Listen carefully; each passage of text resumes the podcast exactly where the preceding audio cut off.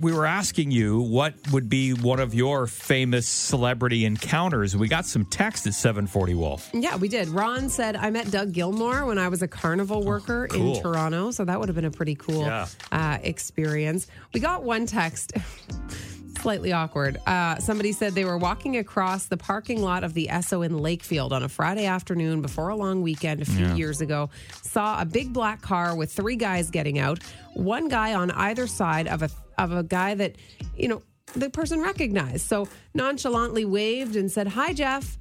and then realized that they just waved at Jeff Healey, Who was blind? who was blind. yeah.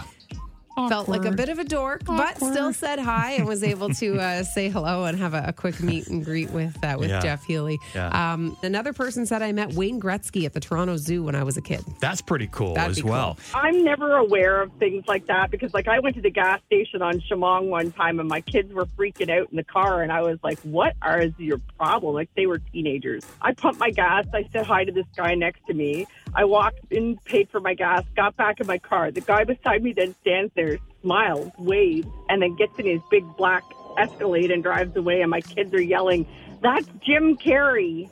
Oh my, Oh my God. Comedian, actor Jim okay, Carrey. that's one that you should know. That's exactly. Yeah, really. Yeah. Come on. he had a he had a big beard and he had a toque on and everything. He just looked like I don't know some other guy pumping gas.